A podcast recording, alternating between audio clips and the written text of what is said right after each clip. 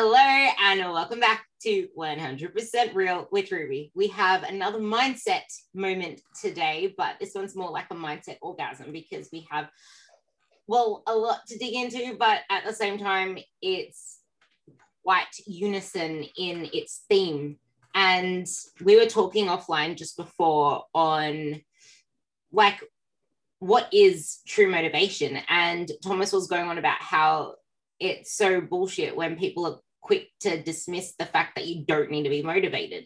And it also got me thinking about something I listened to recently where it isn't really motivation as a feeling because it's just like when people say they feel fat, like feeling fat has nothing to do with like being fat itself. Like you can be doing everything amazingly, feeling really good, then one day you feel fat. Like it's it's more than that. And just same with motivation it's more than just feeling motivated.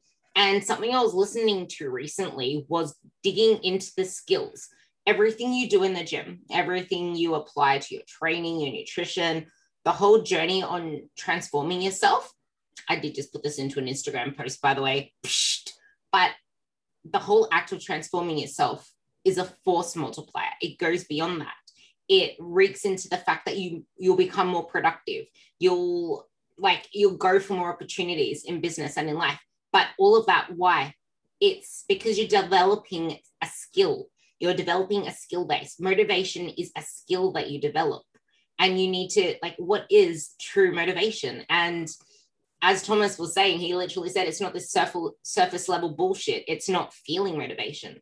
It's all this stuff that i actually do to set me out from all the other bullshit all the other coaches are saying. Like it's about the identity, it's about what really moves you, it's about resilience, about your beliefs, and digging more into those. So I guess with everything that's going on in the world, with people going into lockdowns, with coronavirus still around, vacations, whatever it is, this is where it really becomes even more important because that thing that you were once attached to, that gym, that training session, that routine is now out the window.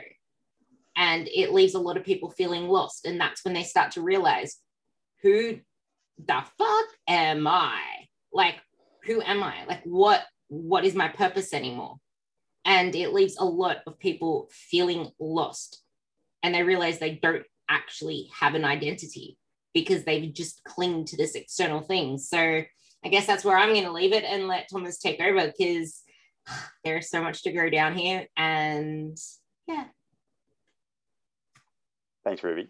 Uh, I suppose if we try to give a rundown of what this episode is meant to be about, which is primarily just giving people a bunch of tools, a bunch of skills, a bunch of mental perspectives on how best to cope mentally with lockdown in particular, but realistically any particularly challenging or stressful period.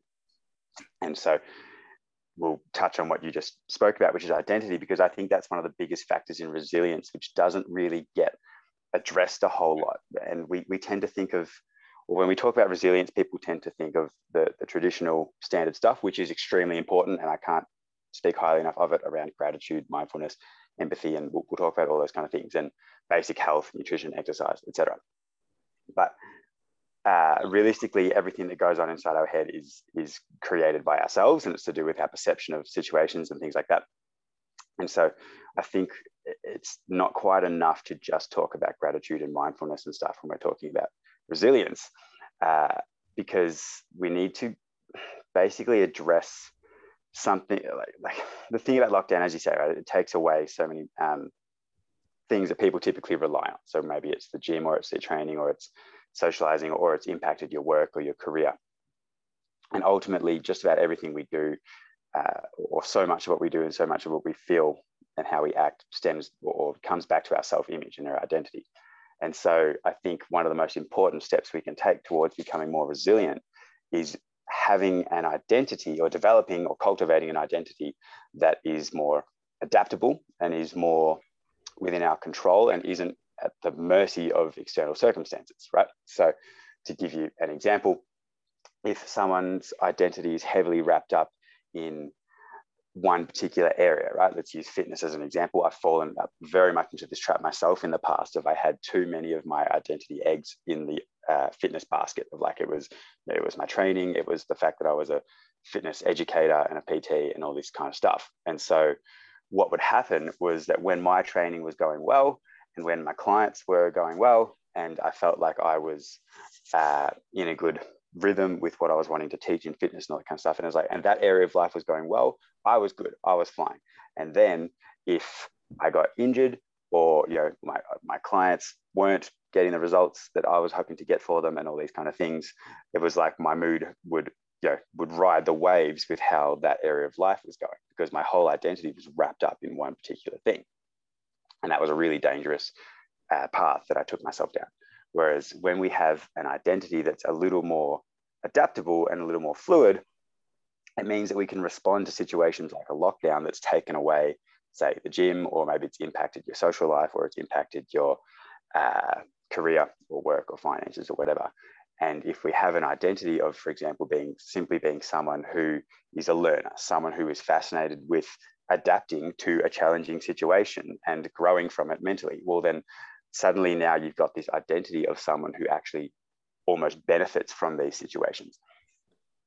Um, and so we're trying to sort of let ourselves be not so singularly defined by one particular area, such as say your fit, you know, your fitness in the gym, uh, or your career, or you know maybe it's kind of like your social life, so to speak. Because now when lockdown or whatever it might be takes those things away, then you've sort of had this massive pillar like pulled out from underneath you. Whereas if we can have this identity of being, okay, I am someone with the identity of being a really good supportive friend. Well, you can do that through any situation, and you can be the person who shows up for their mates during lockdowns, during a challenging time.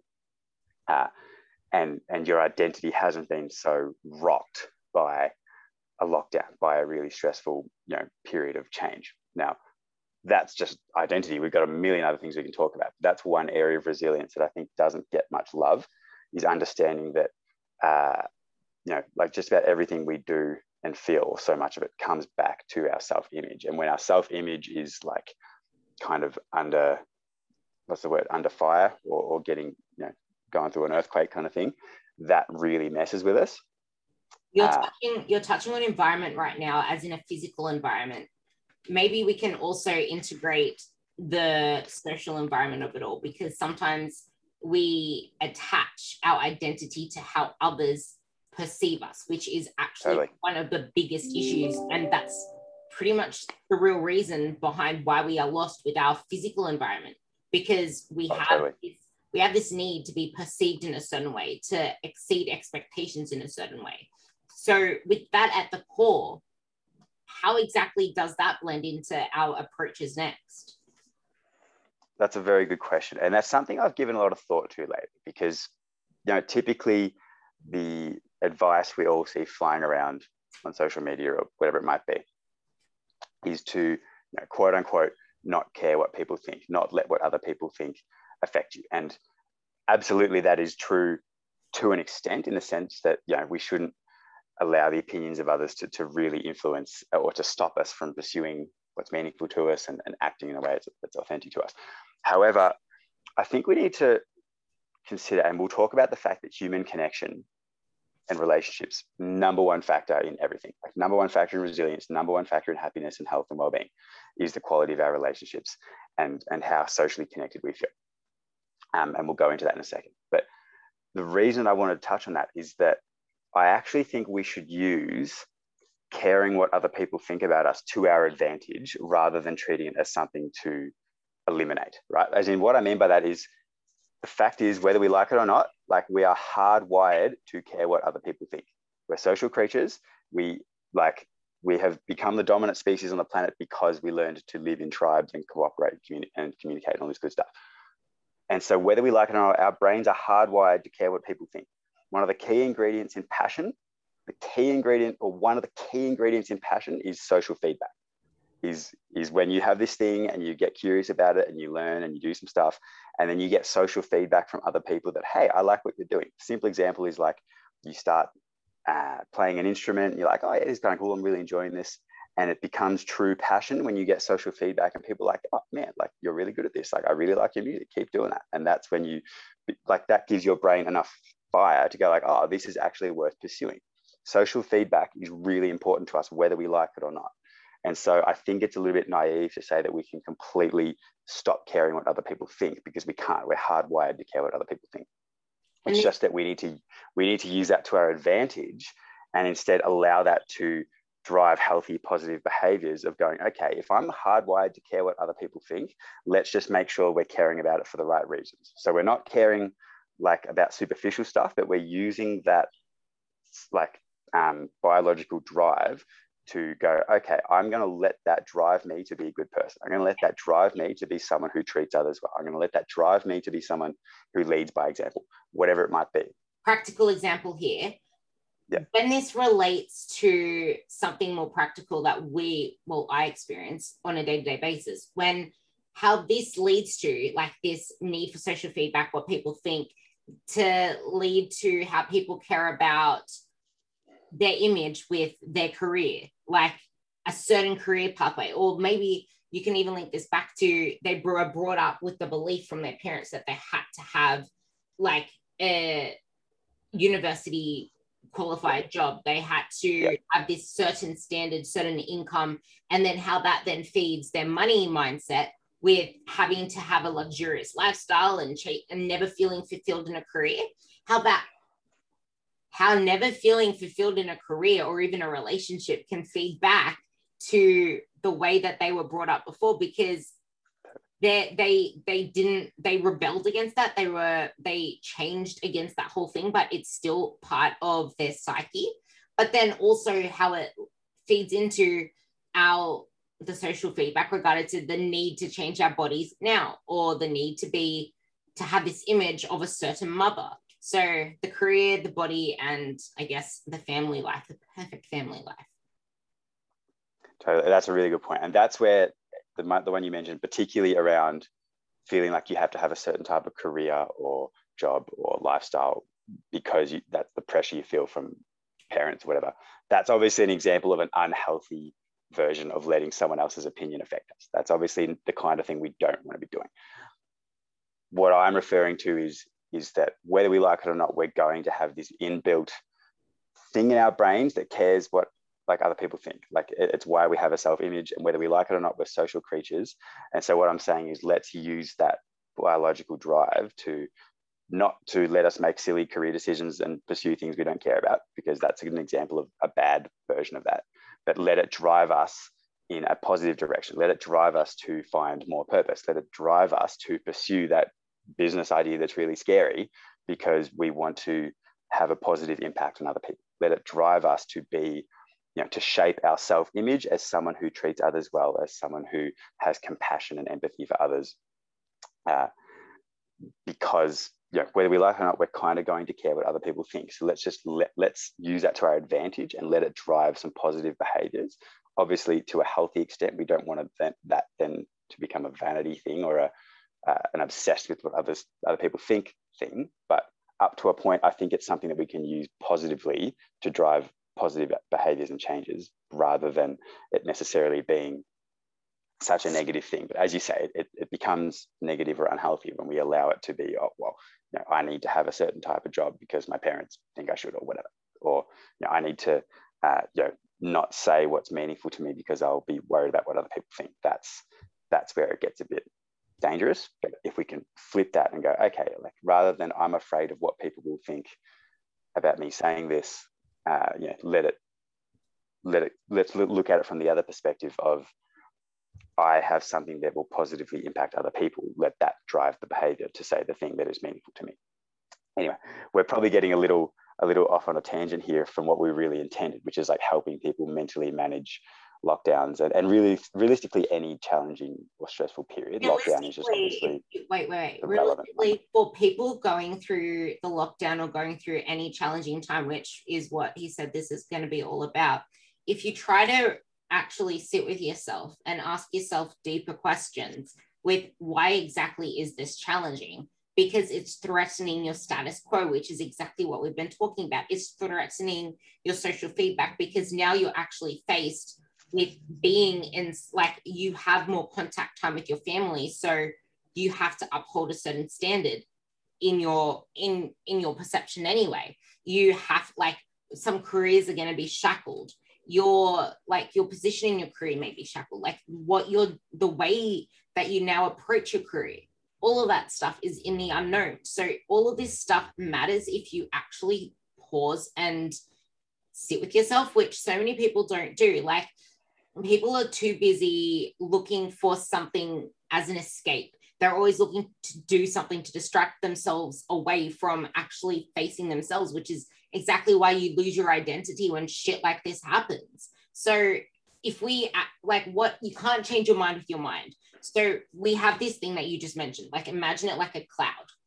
We know that you cannot change your psychology with mindset techniques, with just thinking things.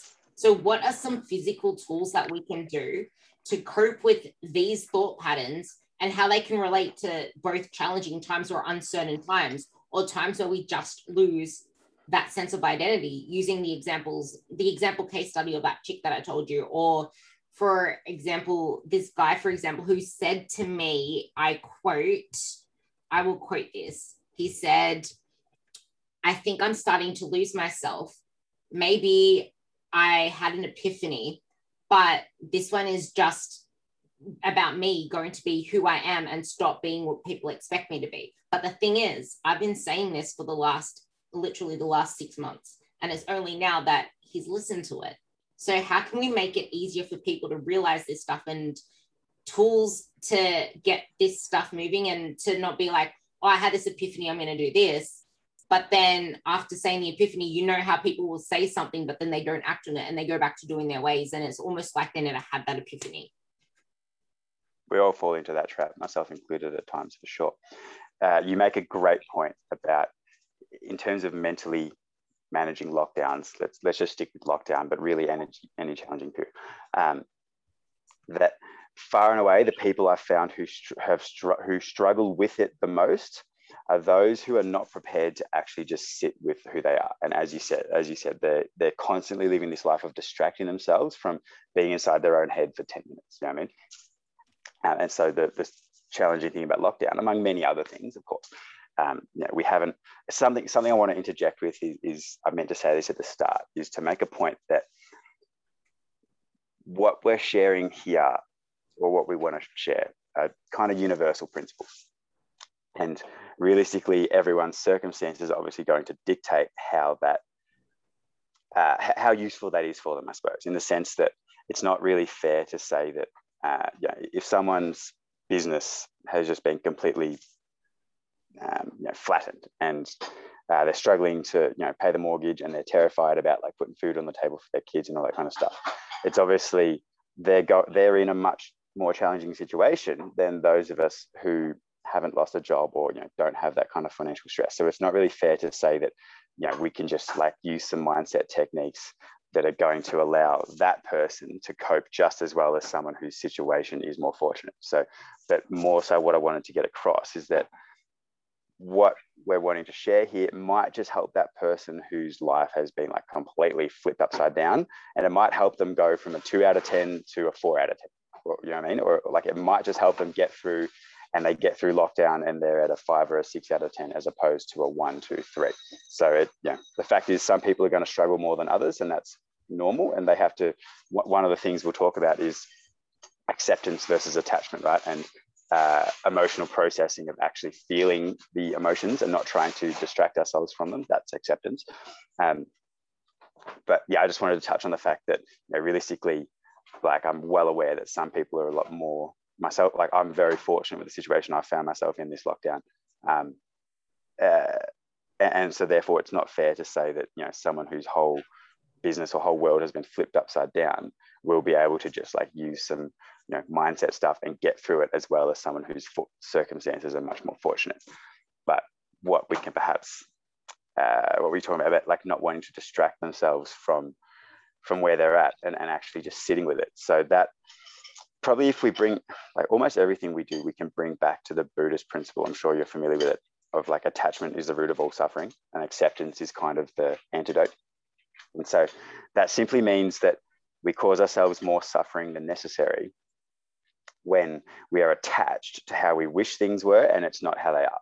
So, you know, if someone, so the, the simple example that applies to virtually every person in lockdown is that if you're going to sit there for two or three weeks investing all this mental energy in how much you wish you weren't in lockdown, that is, you are attached to how you wish things were. And the fact is, lockdowns are happening whether you like it or not. So, sitting there in that mental state of being attached to wishing you weren't in lockdown is just mental energy that you are causing yourself more suffering than you otherwise might need to experience. Um, and so the, obviously acceptance becomes the, the antidote of going like accepting the fact that this is what is, it's how it is, let's work with where we're at. And part of that means that or, or, that also stems from our principle that we talk about a lot of taking ownership of your headspace. You are 100% responsible for what goes on in here, regardless of external circumstances. Because a lot of people are sitting here and going, well, the government put us in lockdown and it's their fault that it's that, that I'm in such a bad mental state or that I'm struggling. And it's like, well, like maybe, but the fact is, like, if it wasn't locked down, at some point in time, there's going to be some other circumstance.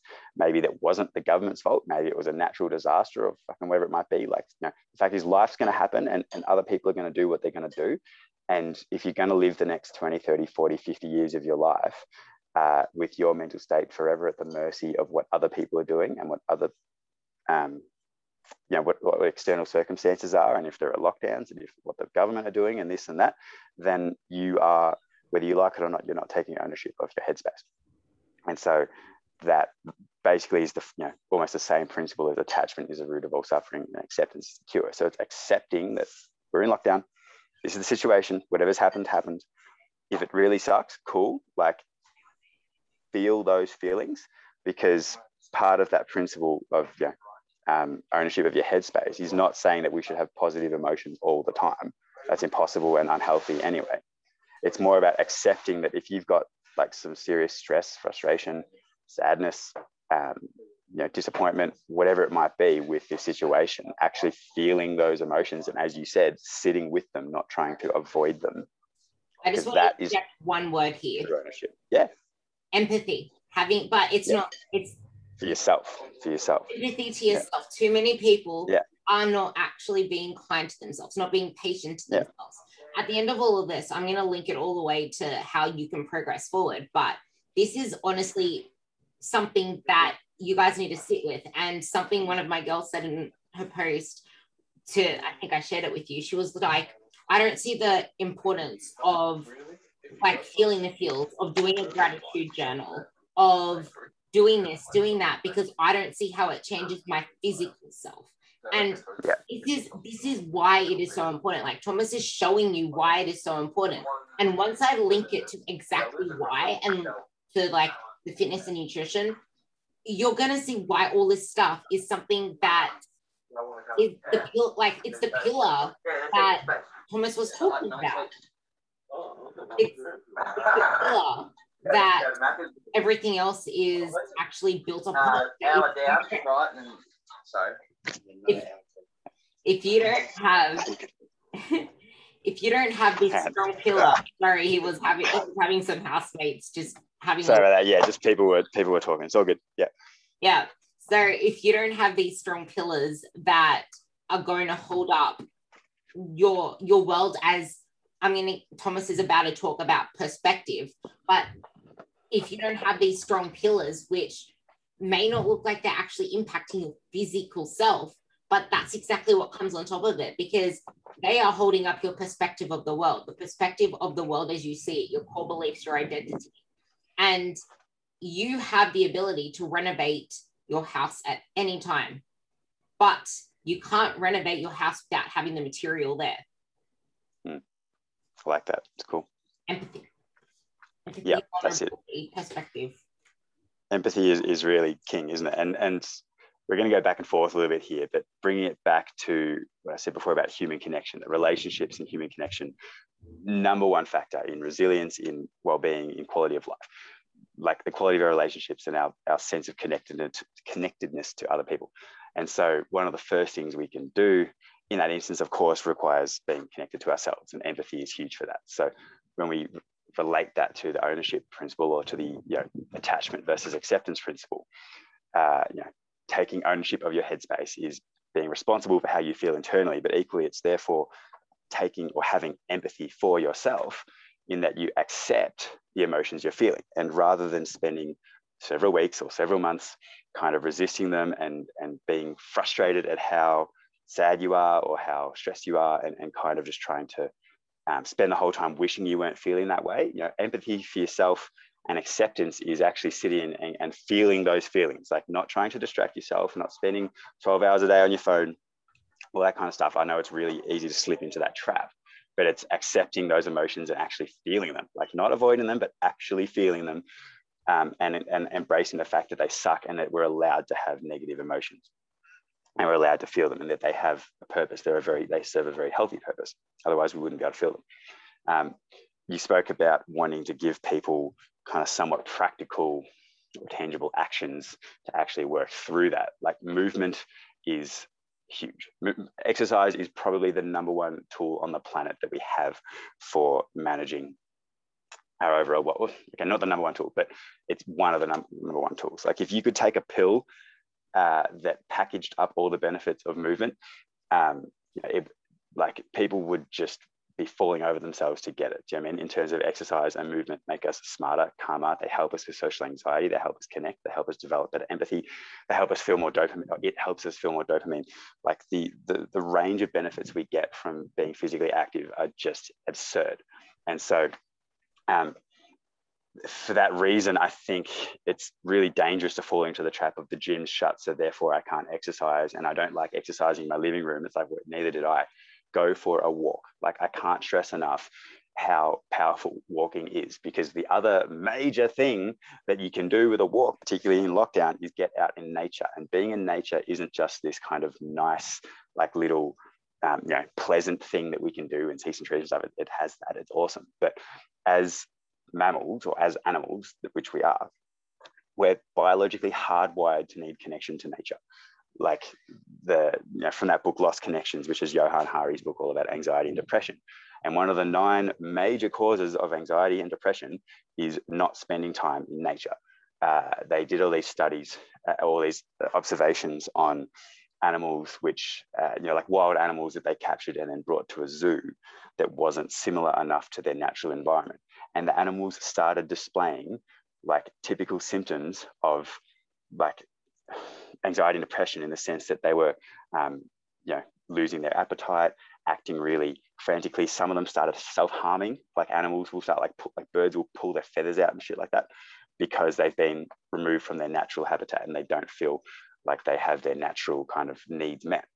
There may so, be some people here that don't actually feel that connection to nature, like you're saying. They may think this is all voodoo and stuff, but something that I can make a little bit more relatable there is I don't feel like I need a forest of trees or water or mountains or whatever the hell to make me feel better, to make me feel all this other stuff. I don't need that type of nature. But one thing you're not realizing is that's not that's not what nature encompasses in and of itself. For me, just being out and feeling the warmth of the sun on my skin, being out Absolutely and feeling actual fresh air on my skin, breathing mm-hmm. it in. That That's it. to me is nature and it has transformed so much of what I do because I the importance of dopamine like that to me has allowed me to like just be more present which and a lot of people aren't totally I, that's huge ruby and that's why that was kind of leading into what i wanted to say which is that yeah you don't need to go and spend the day in a rainforest to get the benefits of nature. I mean, you don't have to live by the ocean to get the benefits of nature, but every person listening to this is going to have like, you know, some kind of park within probably five Ks of their house where you could just walk around that, or even literally just walking down the, as you say, walking around your block and just taking in the trees on the street, taking in the sky, taking in the clouds, taking in the feeling. Now, when we get into mindfulness, we talk about using all the senses, right? And so it's because know, we, we all know the feeling of being anxious. And like one of the key things of feeling anxious is that your head is noisy and you feel kind of trapped inside your head and it's very noisy and tense. And so when we can get into our body, because we our body is so responsible for or so related to our emotions and and our mood, and we can kind of use our senses more, as you say, feel that, you know, like consciously paying attention to the sun on your skin, the wind on your skin, the you know the fresh air, all those kind of things. How like much you appreciate clouds, things like that.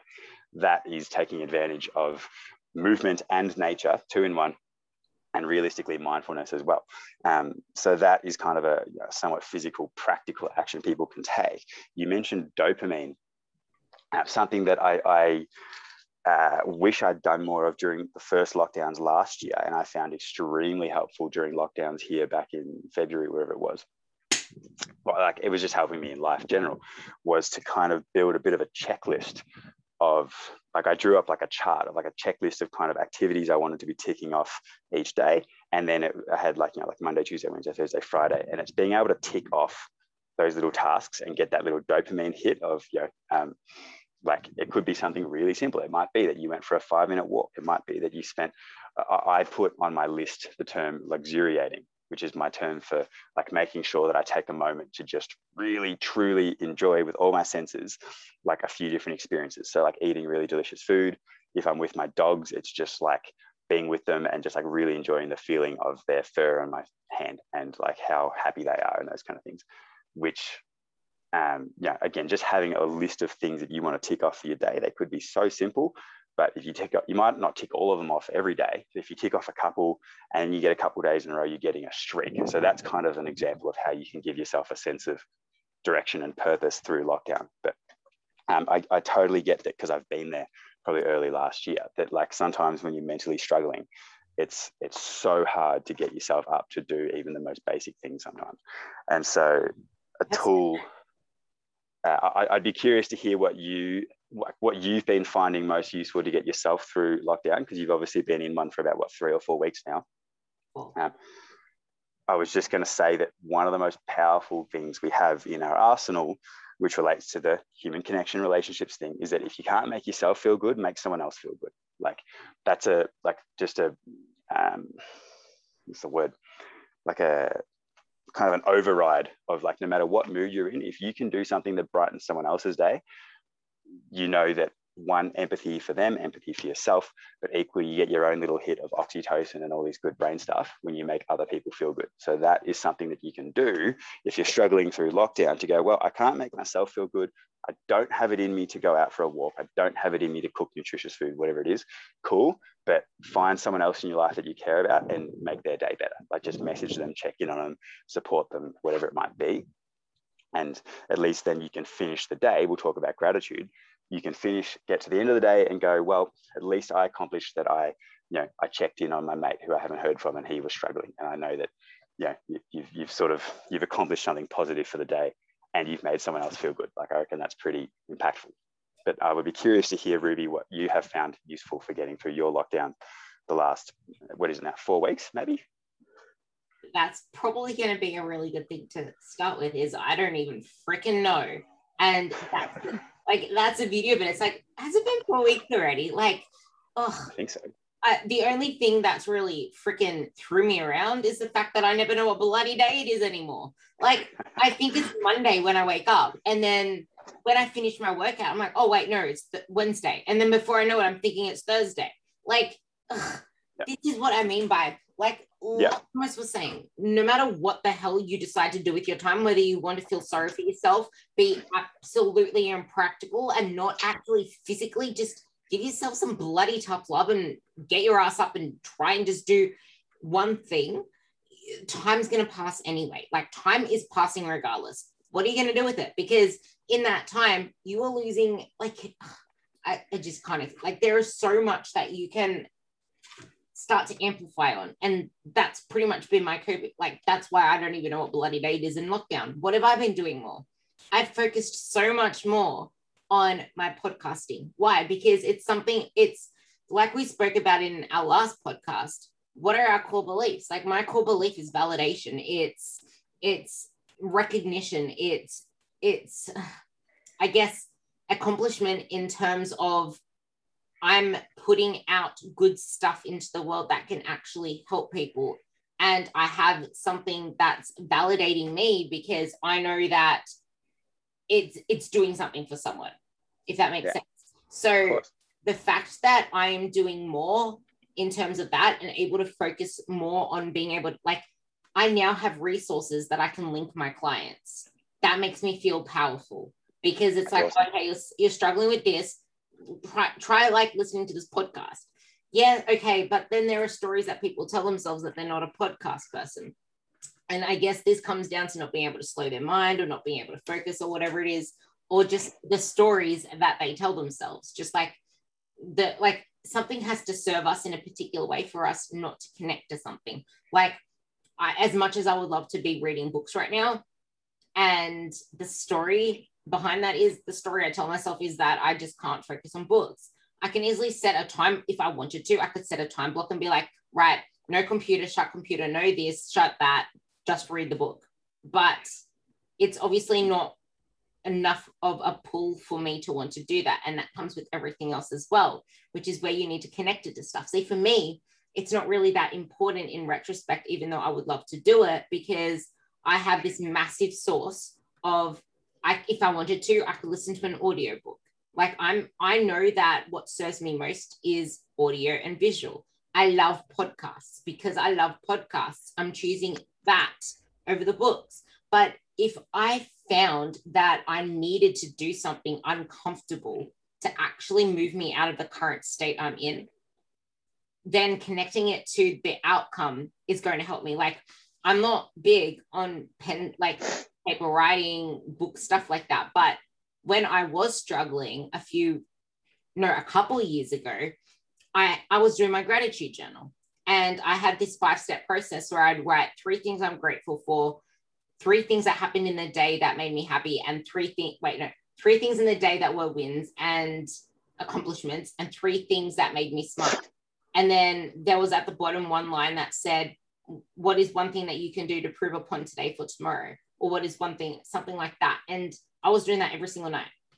Did that help my physical body? No, but it did, just not directly. Just like how sleep doesn't directly make you fat, but it indirectly makes you fat, like a lack of sleep, that type of stuff. And this is where I wanted to not really dig into me, but make what you said relatable. So, the house analogy if you can't raise the roof, which you really can't in lockdown, and you really can't when shit's going down the sink, raise the floor. If you can't raise the roof, raise the floor. And yeah. something else that you touched on, I made a note of this too, is it's almost like I can't remember what you said, but something you said made me realize it's almost like seeing everywhere that you aren't right now in any journey. Oh, I'm not there yet. Oh, I still have all this to lose. Oh, I'm still not happy with my body. It's thinking of everything you lack instead of seeing how far you've already come, not sitting with yourself, not giving yourself credit, not celebrating your wins more, not practicing gratitude. And this is going to be a really good segue into gratitude in a second. But I also wanted to touch on the human connection that you said. This is where you can actually use social media to your advantage in a positive way. Curate your feed to be stuff that actually grow you, make more connections online. Like, I love social media and I've always loved social media, and people are shooting at it, but it's my way of connection and I love human connection. I feel validated on it because I work online and a lot of my really good friendships, like we live in a world, a digital age now. A lot of relationships are, as crazy as it sounds, not down the road anymore. They're people in different suburbs, people in different states, in different countries. Human connection doesn't just have to be physical. And the last thing I want to touch on, which is going to be the best segue into how this relates to your physical body and how you can use this lockdown. Use, use like lockdown is an amazing opportunity for you to have more time to be more introspective of who are you and what is it that actually gives you joy because then when you go back into the place that you were once before you have a lot more purpose and something that i'm going to start saying now because i saw it yesterday it's not just about taking action and it's not just about being aware. It needs to be aligned with you and your direction. So it's aligned awareness, aligned action. You do what you do on purpose, but with purpose. So back to what I was saying, like all this stuff that he's been speaking about, I've been speaking about, these are this like we we started this whole thing talking about motivation. all whole thing was about motivation. But what did we say it was? We said it was a skill. All these things that we are talking about right now are skills. And this, it's like you can apply these to anywhere in life. The skill of actually being resilient in times like this. Like he mentions just going to like just going to have coffee now he's more gra- grateful for it or just going down to the park he's more grateful for it it's like so what it's just going to the park like big whoop perception. Perception big thing like it could be as simple as just like finally being more mindful with your food. Oh big whoop i was more mindful with my food. Perception that's a really big thing because that leads to a whole host of other things. Like there are so many yeah. different things that you can work on now that you never did before. And oh, there's just so much we can like connect to how it leads into everything else. Like being more mindful in everything you do every day now and being able to sit with yourself allows you to have better relationships at work because you know yourself better you're not going to allow someone else to manipulate you you're going to actually know what drives you and you're going to go for the right things instead of spinning your wheels later down the track you're going to know what it is that fulfills you so then you're not anymore clinging to just the gym. There's other things around you. And I've I've never gone through lockdown this positive before. Last time I was a mess. I was like, no, nah, I need to do this. I need to do this. I can't believe I lost this. And it was just me needing to lift heavy shit because it was like, it gave me so much more gratitude for going into the gym. I used to slug myself in the gym before, and it was also when I was like prepping for my powerlifting meet, but it never felt like it was right but being being forced to sit with myself for all those months of lockdown forced me to actually do something other than what I was constantly doing every day and making my life about fitness, about lifting, about everything that I do. Because even though I'm a coach and this is what I do, I have so much more to life outside of that. Well, no, I don't. My whole life is coaching. I'm just going to say that. My whole life is coaching because why? It's purpose. It it's what I love doing. But my whole life is not lifting weights, going to the gym, what I eat.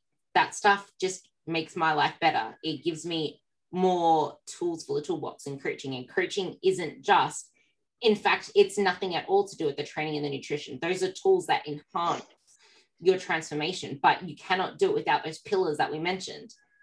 So, this is why it is so important and it may not look like it impacts your physical body but maybe you can even just freaking listen to this thing over again now that you heard my spiel on it and actually apply it to your life.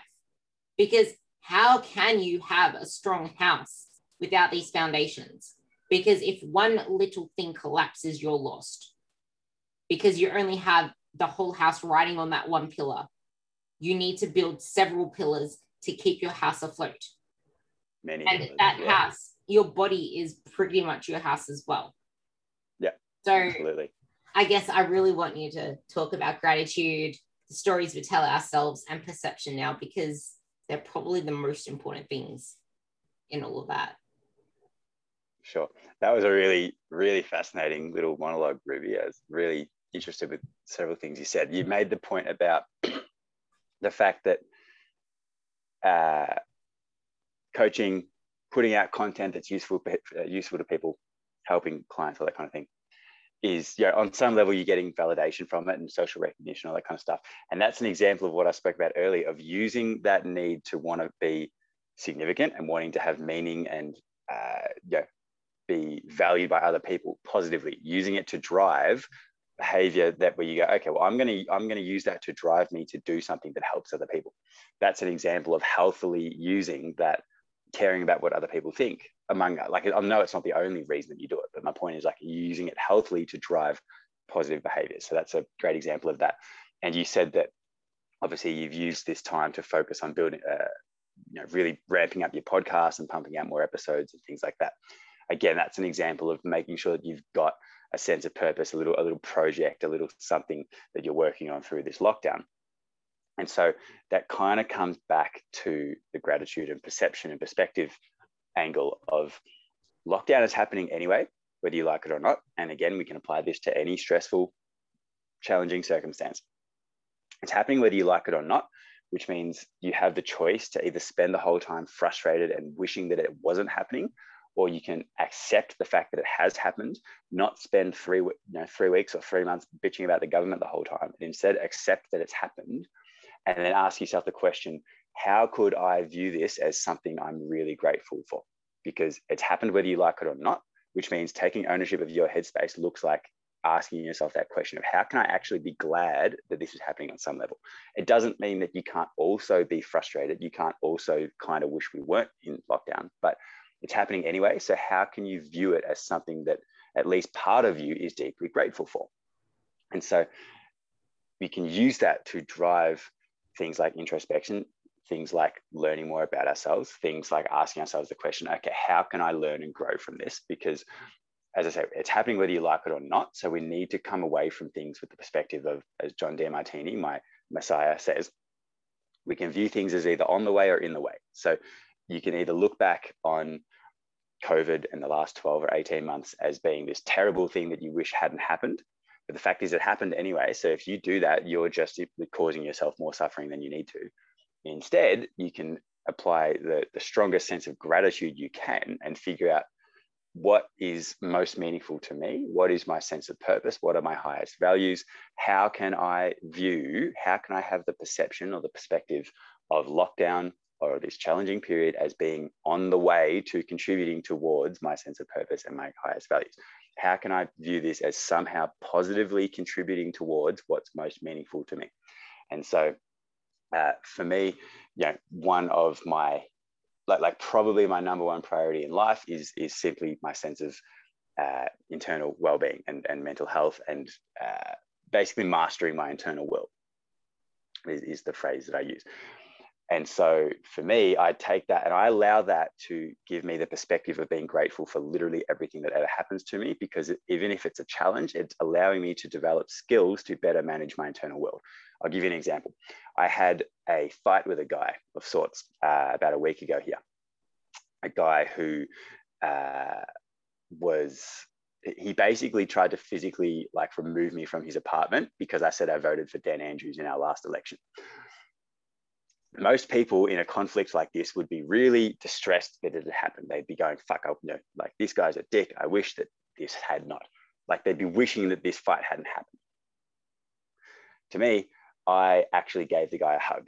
I like I, I stood I said, mate, like I gave him a hug. I was like, you know, I he was really stressed out because of um, you know, financially with COVID and lockdowns and all that stuff. And I met him with empathy and compassion for this guy is just, you know, projecting his internal world. He's hurting, he's stressed as hell, and he's taking that out on people who have a different opinion than him or whatever.